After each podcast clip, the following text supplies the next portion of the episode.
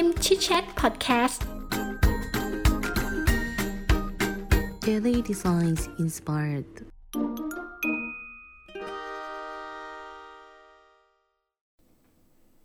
สวัสดีครับ คุณอยู่กับสกลทีลาบรันยูนะครับ วันนี้เราก็จะมารีวิวหนังสือต่อนะครับ Every Light นะครับเขียนโดยแอนฮันเล่นะครับ ก็เป็นเรื่องเกี่ยวกับการเขียนนะฮะ ถ้าใครอยากจะเป็นนักเขียนนะก็อ่านเล่มนี้นะฮะครั้งที่แล้วเรารีวิวของเก่าเนี่ยก็จะเป็นเรื่องเกี่ยวกับ การเขียนบนตัวของบล็อก หรือว่าตัวของเว็บอะไรต่างๆนะครับครั้งนี้มาเรื่องของการเขียนเพียวๆเลยนะฮะก็ถ้าผู้อ่านสนใจนะว่าจะเป็นนักเขียนเนี่ยอันนี้ก็ถูกเลยครับเขาพูดถึงเรื่องของคอนเทนต์เนี่ยไม่ได้จำกัดเฉพาะตัวอักษร หรือเว็บบนบล็อกเท่านั้นนะฮะหรือจดหมายอีเมลเนี่ยแต่มันคือสิ่งที่ลูกค้าอยากจะสัมผัสแล้วก็มีไปสัมพันธ์ด้วย ซึ่งหมายถึงว่าคุณสมบัติสัมพันธ์ต่างๆเนี่ยของของตัวเว็บนะครับ ประสบการณ์ที่พวกเวลาเว็บเนี่ยเขาเสนอมาหรือว่าทุกสิ่งบนช่องทางสังคมออนไลน์เนี่ยอย่างเช่นพวก IG Twitter นะครับหรือ Facebook เนี่ยส่วนใหญ่ก็คือเป็นเนื้อหาเนี่ยแสดงว่าจริง ๆ แล้วทุกคนเนี่ยเขียนทั้งหมดนะฮะเพียงแต่ว่าพวกเราไม่รู้ตัวว่าเราเป็นนักเขียนนะครับเขาบอกว่าเนื้อหาเป็นทั้งหมดเนี่ยเนื้อหาทั้งหมดเนี่ยเป็นทั้งหมดเนี่ยของประสบการณ์ผู้ใช้นะครับคริสติน่าฮาวเวอร์สันนะครับซีอของ Content Strategy เนี่ย จากบริษัทอของพวก Brain Traffic เนี่ยเขาพูดว่าการสร้างเนื้อหาเนี่ยเหมือนการเล่าเรื่องนะครับที่ต้องมีตัวอัตลักษณ์นะฮะแล้วก็มีสไตล์ของตนเองนะครับผู้เขียนเล่าสูตรที่มีส่วนผสม 3 อย่างนะครับสำหรับการสร้างเนื้อหาที่ดีนะครับอันแรกก็คือว่า utility นะครับหรืออัตประโยคนั่นแหละก็คือสิ่งที่คุณเนี่ยช่วยลูกค้าทำในสิ่งที่สำคัญนะครับทำให้เขาลดภาระนะครับ แล้วก็แก้พวกเพนพอยต์แล้วก็ช่วยเรื่องของการตัดสินใจนะครับ อันที่ 2 ก็คือ inspiration นะครับก็คือตัวเนื้อหาเนี่ยต้องถูกสร้างแรงบันดาลใจจากข้อมูลนะครับหรือว่าความคิดสร้างสรรค์นะครับ ส่วนตัวที่ 3 คือ empathy นะครับเจออีกแล้วนะครับ หมายถึงว่าเราต้องโฟกัสที่ลูกค้าเนี่ยมองในมุมมองของเขานะครับ ผู้เขียนบอกการเขียนที่ดีเนี่ยต้องลองพยายามเหมือนกับการเรียนพวกวิชาคณิตศาสตร์นะเพราะว่าในหนังสือเล่มนี้เลยแบบพูดถึงว่าการสร้างกฎต่างๆเนี่ยที่เขาบอกว่า จริงๆ แล้วอาจจะกฎต่างๆ ก็คล้ายๆๆใบสั่งยาที่ต้องทำตามนะ แต่ว่าการเขียนเนี่ยมันก็เหมือนกับการฝึกนิสัยเนี่ยมันอาจจะไม่ไม่ใช่ศิลปะทีเดียวนักนะแต่ผู้เขียนว่าการเขียนเนี่ยต้องอ่านเยอะนะครับ หมายถึงว่าทุกวันเนี่ยเราต้องอ่านนะฮะเราก็ต้องฝึกเขียนทุกวันนะครับ ผู้เขียนนะให้ทำสเกจดูนะฮะตั้งเวลาว่าจะเขียนกี่โมงนะเธอบอกว่าไม่ต้องเขียนมากหรอกแต่ให้เขียนแบบบ่อยๆนะ ฮะเธอยกตัวอย่างเช่นเบนจามินแฟรงคินเนี่ยช่วงเช้าเนี่ยก็เป็นนักเขียนชื่อดังเหมือนกันนะครับของอเมริกา ว่าช่วงเช้าเนี่ยตั้งใจว่าวันนี้จะทำอะไรนะเช่นไปแปรงฟันอาบน้ำนะฮะตอนตีห้าถึง7จ็ดโมงนะครับแล้ว7จ็ดโมงถึง 11บเอ็ดโมงก็เริ่มทำงานนะครับส่วนใหญ่ก็ทำงานช่วงเช้านะครับเพราะมีสมาธิดีนะครับช่วง 12โมงบ่ายโมงเนี่ยอ่านหนังสือ ช่วงบ่าย2ถึง5โมงเนี่ยก็ทำงานนะครับ6ถึง9โมงก็ ฟังเพลงครับแล้วก็เพื่อที่จะหลับนะครับ อันนี้เขาบอกว่าตรวจดูว่าทำอะไรดีบ้างในวันนี้ประมาณสิบประมาณ 10 โมงครับหลังจากนั้นก็ตื่นประมาณตีสี่นะครับโอเคนะครับเออมันมีกฎข้อหนึ่งเวลาเขียน essay อันนี้ไม่ไม่แน่ใจว่าทุกคนเคยเขียนโดยเฉพาะนักเรียนที่เรียนโรงเรียนพวกอินเตอร์ทั้งหลายเนี่ยก็จะมีการเขียน essay เนี่ยโรงเรียนมัธยมนะครับเขาจะกฎของโรงเรียนมัธยมเทรดนะฮะ โดยปกติเนี่ยเวลาเขียน essay เนี่ยบทความอย่างสั้นเนี่ยจะมีอยู่ด้วยกัน 5 ส่วนคือมีคำนำนะครับก็คือการพูดภาพรวม ก่อนที่จะเกิดพูดถึงเนื้อเรื่องนะครับ อันที่ 2 ย่อหน้าแรกเนี่ยจะเป็นข้อความที่พวกอภิปรายที่แบบที่มันแรงพอสมควรนะประโยคแรกเนี่ยมักจะเขียนเพื่อดึงดูดคนนะครับ แล้วก็เขียนกับทางกัน หมายความว่าเอาจุดปลายของอตัวเรื่องเนี่ยมาอยู่ตรงย่อหน้าแรกนะครับ แล้วก็หัวข้อย่อหน้าเนี่ยเป็นตัวแนะนำนะครับแล้วก็ข้อความสุดท้ายเนี่ยจะเชื่อมต่อกับประโยคถัดไปนะครับ หรือเป็นพารากราฟถัดไปนะครับ ส่วนย่อหน้าที่2เนี่ยก็จะมีข้อความอภิปรายที่ที่แรงเหมือนกันนะครับ ตัวอย่างก็คือว่าเขาบอกว่ามันมันต้องเขียนในลักษณะที่หลักแหลมที่สุดนะครับมีจุดหลักแหลมนะครับแต่ว่าจุดพวกไคลแม็กหรือจุดอะไรนี่ฮะอันที่3นะครับพูดถึงจุดที่อ่อนที่สุดในการอภิปรายนะครับ อันที่5เนี่ยบทสรุป อันนี้เขาบอกว่าควรจะจัดความเรียงใหม่เนี่ยไม่พูดซ้ำแล้วสรุป 3 ประเด็นหลักๆนะครับว่ามันมีอะไรบ้าง เธอบอกว่าไอ้การเขียนแบบกฎของโรงเรียนเทรดมัธยมเนี่ยมันอาจจะแบบบางคนอาจจะไม่ชอบนะนะเพราะว่ามันมันตายตัวไปนะครับแต่ว่าเขาบอกว่าจริงๆแล้วมันไม่มีสูตรสาเร็จในการเขียนหรอกนะครับ ให้คำที่สำคัญที่สุดอยู่เริ่มต้นของทุกประโยคทุกประโยคนะครับบอกว่ามีบางวลีที่เราจะต้องระวังเนี่ยเวลาขึ้นประโยคเนี่ยเช่น according to นะหรือว่าตามที่ได้เนี่ยหรือว่ามีนะครับหรือว่ามันสำคัญนะหรือว่าตามความคิดของผมอะไรเนี่ยหรือว่าถูกประสงค์บทความนี้นะคำพูดพวกนี้เนี่ยเป็นคำพูดที่อ้างอิงข้อมูลหรือความคิดเห็นของเรานะฮะถ้าบอกว่าจริงๆเราให้ใส่เป็นอันดับ 2 มากกว่าไปขึ้นต้นอันดับแรกนะครับยกอย่างเช่น อย่างเช่น according to อะไรว่าตามที่องค์กรการประเมินการอ่านของผู้ใหญ่ระดับชาติเผยแพร่บทความปี 2006 นะครับ ผู้ใหญ่ 30 ล้านคนของสหรัฐอเมริกาเนี่ยมีปัญหาด้านการอ่านครับตรงนี้ให้ทำกับกันนะอย่าไปเขียนแบบนั้นนะฮะเขาบอกว่าผู้ใหญ่ 30 ล้านคนมีความยากลำบากในการอ่านอ่านตามที่องค์กรประเมินการอ่านเนี่ย according to จะมาคิดประโยคที่ 2 ไม่ใช่ประโยคแรกนะครับ ให้ตาม GPS ของการเขียนก็คือแบบมี GPS คือแบบมีทิศทางของการเขียน เช่น การเขียนปกติเนี่ยจะมีกระบวนการที่จำเป็นต้องเป็นเหมือนกับทำพวก roadmap นะที่จะพาเราไปที่ไหน ในสิ่งที่เราต้องการเนี่ยผู้เขียนบอกว่ามีทั้งหมด 12 ขั้นตอนสำหรับการเขียน blog post อีเมลหรือ white paper นะครับ อันที่ 1 คือเป้าหมายนะครับอะไรเป็นเป้าหมายทางธุรกิจนะครับอะไรที่เราต้องการทำให้สำเร็จนะครับ อันที่2 reframe ให้ลอง frame ไอเดียที่สัมพันธ์กับผู้อื่นนะครับทำไมถึงสำคัญกับเขานะฮะทำไมเราเขาต้องแคร์ต้องมาอ่านของเรานะเราอาจจะต้องใช้คำว่า so what นะครับ เป็นคำถามที่ไล่หลังจากข้อความที่เขียนไป เช่น ฉันสนใจที่จะออกแบบซอฟต์แวร์ในการ ปรับแก้การเขียนแล้วก็ถามอะ so what ทำไมนะ เพราะว่าซอฟต์แวร์เราอาจจะแบบใช้งานง่ายนะครับ แล้วเราก็ถาม so what จนกระทั่งเราเอาประโยคทั้งหมดเนี่ยมาประกอบรวมกันนะครับอันที่3เนี่ยให้ค้นหาข้อมูลและตัวอย่างนะครับพยายามหาข้อมูลที่สนับสนุนไอเดียของเรานะไอเดียหลักๆของเรา เช่น จากหนังสือพิมพ์จากงานวิจัยต่างๆ หรือว่าเราสามารถใช้ประสบการณ์ของเราเองก็ได้นะครับ อันที่ 4 จัดระเบียบนะครับโครงสร้างอะไรที่ช่วยสื่อสารให้ ไอเดียของคุณดีขึ้นนะครับ อันที่ 5 เขียนถึงบางคนนะพยายามนึกถึงคนอ่านใครสักคนนะลองจินตนาการแล้วพยายามบอกเรื่องราวของคุณนะอันนี้ดีนะเพราะว่าบางทีเราเขียนแบบอะไรนะเขาเรียกว่าเป็นแบบพยายามแบบใส่วิชาการหรือว่าเขียนอะไรที่เรารู้อะแต่ว่ามันไม่ใช่นะมันต้องเขียนอะไรที่เพื่อจะไปบอกอีกคนอื่นเมื่อเราคุยสนทนากับคนอ่านครับเออถ้าเราเราอ่านพวกหนังสือแบบพวกอะไรนะพวกแฮร์รี่พอตเตอร์อะไรเงี้ยมันจะเหมือนกับเราอะ เป็นคนฟังเรื่องเขาเขากำลังพูดกับเรานะครับหนังสือพูดกับเรานะครับ อันนี้เขาสร้างแบบร่างที่น่าเกลียดนะครับ The Ugly First Draft นะ TUFD นะครับเออทำไมถึงน่าเกลียดนะเพราะบอกว่าอย่าพยายามแก้ไขไวยากรณ์การอ่านตั้งแต่แรกนะครับ ให้เขียนออกมาก่อนนะครับคืออย่าไปเน้นเอ้ยมันสะกดผิดแกมมาผิดหรือว่าใช้อ่า passive active อะไรนะฮะอันที่ 7 เดินจากไปเวลาเขียนเสร็จเนี่ยให้หยุดพักเขียนจบนะ แบบล่างแล้วเก็บไว้ในลิ้นชัก แล้วกลับมาดูอ่านใหม่นะฮะเพราะว่ามีไอเดียการเขียนที่ดีกว่าเสมออันนี้จริงครับเพราะว่าเราเขียนแรกเนี่ยบางทีเราเขียนไปเสร็จแล้วเราเราก็หลงอาการเขียนนะครับเราก็ทิ้งไว้อาจจะทิ้งไว้สักประมาณห้าหกเจ็ดวันก็ได้นะมีบางคนทิ้งอย่างนี้แล้วก็กลับมาดูใหม่นะครับแล้วก็โอ้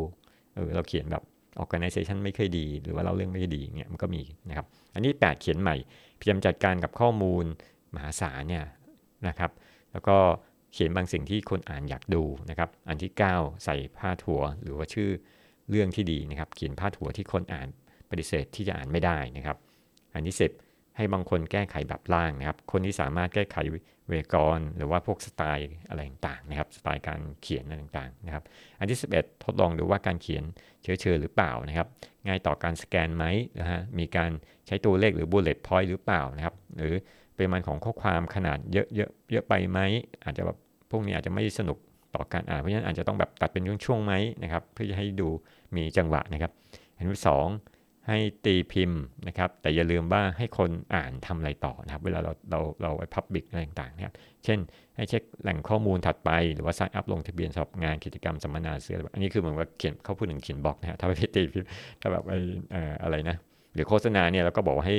สามารถติดต่อซื้อหาซื้อของเราได้ที่ไหนเนี่ยนั่นคือการเขียนโฆษณา แต่ถ้าแบบตีพิมพ์วิจัยเนี่ยอาจจะบอกว่าให้เขาทำอะไรต่อไม่ได้ไม่ใช่ call to action นะครับโอเค อันตัดไปนะครับ think before ink นะครับให้คิดก่อนลงมือทำนะครับลงหมึกนะครับ ก่อนที่จะเขียนเนี่ยเราควรจะหาหาก่อนว่าอะไรที่เราพูดก่อนเราพูดอย่างไรนะเราอาจจะตั้งคำถาม 3คำถามนะครับ อันที่ 1ทำไมฉันถึงอยากจะเขียนงานชิ้นนี้เออเขียนทำไมนะ เขียนเพราะว่าความสนุกเราเขียนเพราะว่าอยากจะเผยแพร่ความรู้นะครับ อันที่ 2 อะไรเป็นกุญแจหลักของเนื้อเรื่องนะหรือประเด็นอะไรที่เป็นมุมมองของฉันนะครับตัวกุญแจหลักก็คือตัวพาดหัวข่าวนะครับ อันนี้เคยพูดเมื่อบทความ episode ที่แล้วว่าการพาดหัวข่าวมันมีวิธีการยังไงก็ลองไปเปิดฟังดูได้นะครับ แล้วก็การจัดระเบียบเนื้อหาที่จะเขียนเนี่ยผู้เขียนแนะนำให้หา big idea ก่อน แล้วค่อยแตกออกมาชิ้นนะค่อยๆศึกษามันนะบาง นักเขียนเนี่ยอาจจะเขียนเป็น list นะหรือว่าแผนที่สมองนะครับ mind map นะครับหรือ flow chart หรือใช้ sticky note นะครับ J.K. Rowling เนี่ยเขาบอกว่าเขาใช้กระดาษกราฟกับลูกปากกาลูกลื่นนะครับที่เขียนแฮร์รี่พอตเตอร์เนี่ยโอ้เขาเก็บแบบไม่ได้เขียนบนบนคอมด้วยนะนะการเขียนเนื้อหาเนี่ยต้องพัฒนาทักษะของความ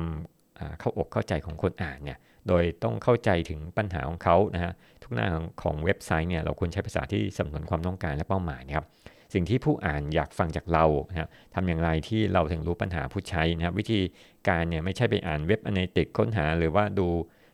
จากบันทึกตัวเลขในความเป็นจริงเนี่ยเราจะต้องคุยกับพวกเขาจริงๆนะครับก็คือไปคุยกับ user นะครับหรือ audience นะฮะทักษะของการเข้าเข้าใจคนอื่นเนี่ยไม่ใช่พรสวรรค์นะแต่เป็นระเบียบวินัย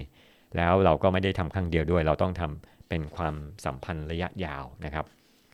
เขาบอกว่าอันที่1เนี่ยใช้เวลาอยู่กับลูกค้าของคุณนะฮะเราจะพบว่านักการตลาดจำนวนน้อยเนี่ยใช้เวลาอยู่อยู่กับลูกค้านะแต่กลุ่มพวกเบรกพวก service ลูกค้าหรือว่าทีมขายเนี่ยจะอยู่มากกว่านะครับดูว่าลูกค้าเนี่ยมีพฤติกรรมอย่างไร แล้วก็เรามองหา pattern นั้นนะครับอันที่ 2 เข้าใจสถานที่และบริบทนะครับพยายามนัดไปเยี่ยมคนที่ใช้เนื้อหาของคุณนะแล้วก็ไปคุยที่บ้านเขาหรือที่ทำงานครับทุกอย่างเช่นถ้าเราทำเว็บไซต์เนี่ยก็สังเกตพวกเขาใช้งานเว็บของคุณหรือเปล่านะหรือว่าใช้แอปบนมือถือนะครับ ยกอย่างเช่น ไปซื้อกาแฟรอรอสั่งคิวกาแฟเนี่ยอะไรเงี้ยหรือเปล่าเขาเขาอ่านไหมนะครับ อันที่ 3 พยายามตั้งคำถามทำไมทำไมเขาถึงทำแบบนั้นทำไมก็รู้สึกแบบนี้นะครับ อันที่ 4 ถามว่าพวกเขาทำทำไมนะไม่จินตนาการว่าทำไมคนดูหรือว่าคนที่ใช้สินค้าของคุณเนี่ยว่าเขาใช้ทำไมครับทีนี้ตัวการวิเคราะห์ข้อมูลออนไลน์เนี่ยบอกว่าเขาทำอะไรนะครับ แต่มันไม่ได้บอกว่าทำไมเขาทำนะครับ พยายาม ถามคำถามจนกระทั่งเราเห็นภาพใหญ่ว่าทำไมคนถึงให้คุณค่ากับสินค้าเราหรือว่าอะไรที่เขาเนี่ยต้องการจากคุณนะครับ ก็คือเหมือนกับว่าหาอินไซต์เหลือนี้นี่แหละครับ อันที่ 5 ให้แชร์เรื่องราวที่ไม่ไม่ใช่สถิติครับหลายบริษัทเนี่ยชอบใช้ดัสบอร์ดในการตรวจตาว่ามีคนจำนวนเท่าไหร่นะครับ ใช้งานนะครับพยายามให้เล่าผลลัพธ์ผลตอบรับของคนที่เข้ามาเยี่ยมเว็บไซต์คุณนะครับ แล้วก็อาจจะใช้ฟีดแบ็ที่เป็นคอมเมนต์นะครับ เช่นความรู้สึกนะครับ การบ่นหรืออะไรต่างๆครับ ความชอบอะไรต่างๆนะครับจากปากผู้ใช้เนี่ยทำให้เขาถึงแก้ปัญหานั้นนะครับ อันที่ 6 ใช้มุมมองของลูกค้านะครับมากกว่ามุมมองของบริษัทนะครับ เช่น ถ้ามุมมองของบริษัทเราจะเขียนว่าเรานำเสนอแอปที่ช่วยเร่งการทำงานนะครับ แต่ถ้าเขียนมุมมองของผู้ใช้เนี่ยเราบอกว่าใช้แอปบนข่าวสำหรับชั่วโมงการกินอาหารเที่ยง แล้วยังเหลือเวลาทานนะฮะอันนี้คือเราเขียนว่าเออผู้ใช้เนี่ยได้ประโยชน์อะไรจากการใช้แอปของเรานะครับ cost out the long word นะครับ เวลาที่จะ edit นะครับหรือว่าแก้ไขประโยคที่ผิดเนี่ยอย่างแรกก็คือว่า 1 ต้องดูภาพรวมนะครับเหมือนเป็นห่วงโซ่เนี่ยนะครับแล้วก็ดูมันเชื่อมต่อกันในระหว่างประโยคกับประโยคนะครับแล้วก็ดูแต่ละบรรทัดเนี่ยเช่นการไหลของประโยคนะการเลือกคำการใช้คำนะครับ บางทีเราต้องอใช้ 2 วิธีนะคือดูภาพรวมนะต้องอาจจะเพิดเฉยกับไวยากรณ์ก่อนนะให้หากุญแจสำคัญเรื่องนะเอาสิ่งที่ไม่จำเป็นออกนะจากประโยคนะครับ แต่ประโยคเนี่ยควรสร้าง บนประโยคที่สร้างกับมาที่สร้างมาก่อนแล้วนะครับ แล้วก็พยายามใช้ปัจจัย less is more นะครับ ไม่เขียนยาวไปเขียนให้กระชับ ให้นึกถึงบทสนทนาระหว่างผู้สูงอายุนะครับ สมมติว่าเราจะคุยกับอีกคนหนึ่งเนี่ยเราก็ไม่คุยแบบเวลาเราสนทนาเนี่ยส่วนใหญ่เราก็จะคุยกับต่อกับอีกคนหนึ่งใช่ไหมครับ เราจะไม่แบบคุยเรื่องหนึ่งอีกคนหนึ่งไปคุยเรื่องหนึ่งนะต้องคุยแบบ over top บนอีกคนหนึ่งนะครับต่อเนื่องกันนะครับ 2. การแก้แต่ละบรรทัด ให้ขีดค่าคำที่เป็นไขมันนะฮะเหลือส่วนเกินออกนะครับ เช่นเรากินโดนัทมากจนเหลือเฟือนะอาจจะตัดคำว่าจนเหลือเฟือออกนะครับ เพราะว่ามากกับเหลือเฟือมันคือเป็นพวกเดียวเป็นแบบคำคำที่เอาอะไรนะซ้ำๆกันนะครับ ใช้คำที่ไม่เป็นตัวของตัวเองนะครับ เช่นอาจจะไปลอกประโยคชาวบ้านเข้ามานะครับทำให้ความเชื่อมโยงต่อระหว่างพารากราฟเนี่ยมันมันไม่เชื่อมกันนะครับ เวลาเชื่อมต่อกันเนี่ย หาคำเชื่อมที่เป็นแบบธรรมชาติเนี่ยไม่ต้องไม่จำเป็นต้องใช้มาตรฐานของโรงเรียนมัธยมนะอย่างไรก็ตาม ดังนั้นเนี่ยลองหาไอเดียจากประโยคก่อนหน้า แล้วก็เชื่อมโยงต่อไปยังประโยคถัดไปนะครับอันนี้บอกการเขียนบางคนเนี่ยต้องมีอารมณ์ศิลปินก่อนถึงเขียนได้นะครับเขาบอกว่ากลยุทธ์ของการเขียนคือว่าเอาความกลัวออกให้หมดนะเราเขียนประโยคถึงใครนะเริ่มต้นเลยอย่างเช่นเดียมัมถึงแม่นะจดหมายถึงแม่ ถ้าเป็นเชิงบริษัทก็ให้นึกถึงลูกค้าที่คุณจะเขียนถึงคนนั้น เราสร้างบทสนทนาระหว่างคุณกับเขานะครับ วันอันนี้ก็จะช่วยกระจัดเรื่องของ mental block นะฮะหรือว่าอุปสรรคในสมองเราไปได้นะครับเวลาเขียนเกินนำเนี่ยอินโทรเข้าสู่เนื้อหา หรือที่เรียกว่าการอุ่นเครื่องก่อนเข้าเนื้อหาจริงเนี่ยเราสามารถที่จะตัดทอนประเด็นเนื้อหาที่ไม่สำคัญออกนะครับ ไม่เขียนเยอะๆเข้าสู่ประเด็นให้เร็วที่สุดนะครับ ให้ลองสังเกตคำที่มีความสัมพันธ์ในประโยคว่าถูกต้องหรือเปล่านะ เช่น เราคิดว่าทีมฟุตบอลเล่นไม่ดีนะจากการแข่งขันเนี่ยมาแปลงเหมือนว่าหลังจากการแข่งขัน เราคิดว่าทีมฟุตบอลเล่นไม่ดีนะครับ หรือใช้ประโยคประโยคหนึ่งคือว่าเราชมการแข่งขันฟุตบอลแล้วเราคิดว่ามันไม่ดีนะครับประโยคแรกเนี่ยเราไม่ใช่ทีมฟุตบอลนะฮะเพราะฉะนั้นเนี่ยให้ลองสลับคำพูด แล้วก็ดูว่าแต่ว่ามันถูกหลักตรรกกะหรือเปล่านะครับ มันมีทิศของการเขียนอันหนึ่งที่เขียนว่า ผู้นำที่ที่นำคุณไปสู่ปาร์ตี้ แล้วก็ผู้ที่เตะคือให้จบงานเลี้ยงทำให้คุณรู้สึกว่าอยากจะมาอยู่หรือว่าอยากอยู่ที่นานขึ้นอีกนะครับ มีเทคนิคที่จะเชิญให้คนอ่านเนี่ยเช่นหนึ่งเอาผู้อ่านไปอยู่ในเรื่องราวนะครับ เช่นเราจะเล่าเรื่องของอับราฮัมบินคอนเนี่ยเราก็บอกว่าจินตนาการเนี่ยคุณอยู่ฟังอยู่ที่ที่แบบว่าคนมาฟังอธิบายเยอะๆนะครับ อันนี้ทำเราอาจจะใช้คำว่า you นะครับ หมายถึงว่าเราเอาผู้อ่านเนี่ยเข้าไปอยู่ในเหตุการณ์นะครับ แล้วก็ที่ 2 ให้พูดถึงปัญหาที่สัมพันธ์กับผู้อ่านเนี่ยเช่นถ้าบอกว่าทุกเช้าเราจะตื่นมาทำงานขับรถออกไปนอกถนนโอ้โหทุกคนดูเร่งรีบในกรุงเทพอะไรเงี้ยมันก็จะสัมพันธ์กับคนคนฟังกับคนอ่านนะครับ อันที่ 3 สร้างเวทีนะครับ อันนี้เหมือนเราต้องตั้งเวทีอภิปรายเล่าเรื่องที่ทำให้คนเนี่ยสงสัยในประวัติศาสตร์นะแล้วถามว่าทำไมมันถึงสำคัญนะครับ อันที่ 4 ตั้งคำถามเราจะตั้งคำถาม แล้วก็ถามคนอ่านให้มาช่วยหรือ ใช้คำถามพวก what if นะจะเกิดอะไรขึ้นจุดๆนะครับหรืออันที่ 5 เขียนคำพูดอ้างอิงนะครับที่มีความโต้แย้ง เช่น บริษัท Fast Company รายงานว่าครึ่งหนึ่งในสามของบริษัทอเมริกันเนี่ยซื้อพวกอุปกรณ์ไฮเทคพวก wearable product ติดตัวนะครับทำให้ประสิทธิภาพการทำงานดีขึ้น แล้วก็อันนี้เขาบอกว่าทำให้บริษัท Google Nike Pepsi Disney เนี่ยสามารถทำเงินแล้วก็สร้างชีวิตใหม่ด้วยเทคโนโลยีนะครับ โชดอนเทลนะเขาบอกว่าเนื้อหาที่ดีเนี่ยของการเขียนเนี่ยไม่ใช่ทำแบบเน้นการขายของครับ แต่ให้บอกว่าผลิตภัณฑ์หรือบริการคุณเนี่ยมันใช้ประโยชน์ประโยชน์กับโลกนี้อย่างไรครับเราก็บอกว่าทำไมมันสำคัญกับลูกค้านะครับ การใช้การเปรียบเทียบที่น่าตื่นเต้นเนี่ยพยายามเชื่อมโยงกับสิ่งที่คุณคุ้นเคยเนี่ยเช่น ถ้าเราบอกว่าพูดถึงความใหญ่นะอย่างเช่นใบไม้ฟักทองใหญ่นะครับเราก็อาจจะใช้พวก analogy บอกว่า ใบฟักทองมีขนาดใหญ่เท่ากับฝาถังขยะเนี่ยคนก็นึกถึงสามารถเห็นภาพเลยนะครับ การเขียนเหมือนการสอนเนี่ยเขาบอกว่าพยายามอภิปรายมุมมองของนักอ่านด้วยหลักฐานแล้วก็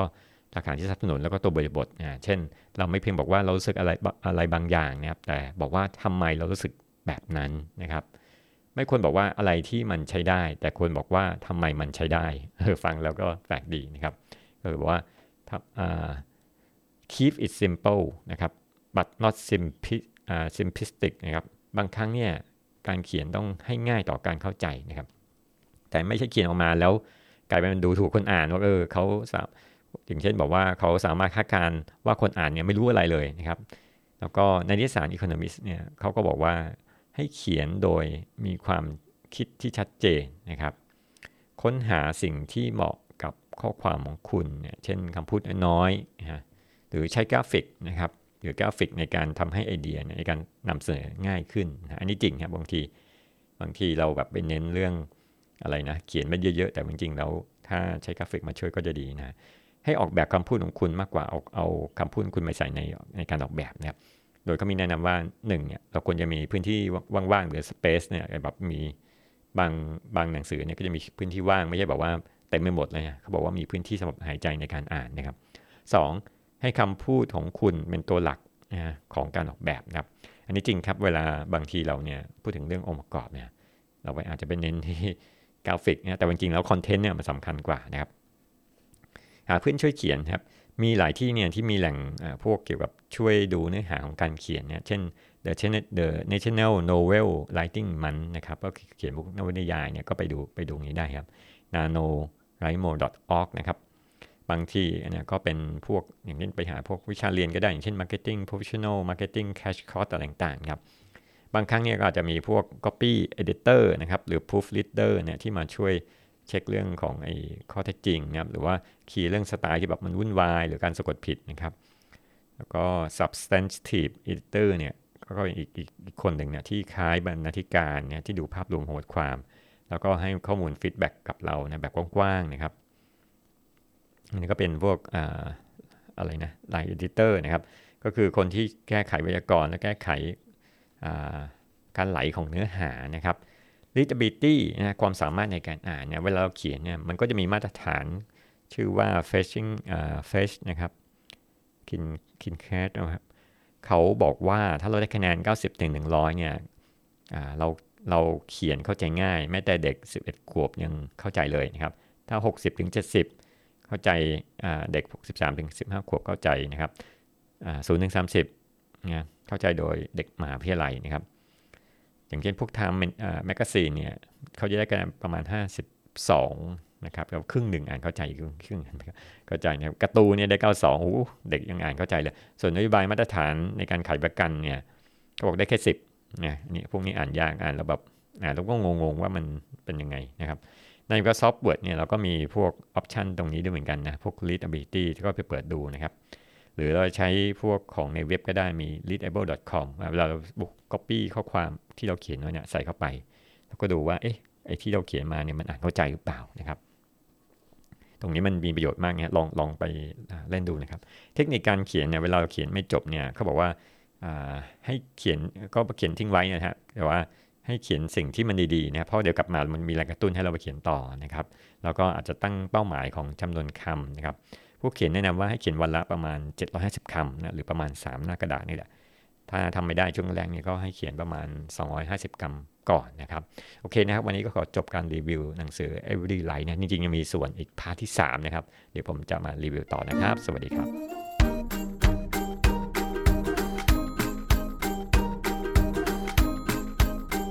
ฮิมชิดแชทพอดแคสต์ Daily Designs Inspired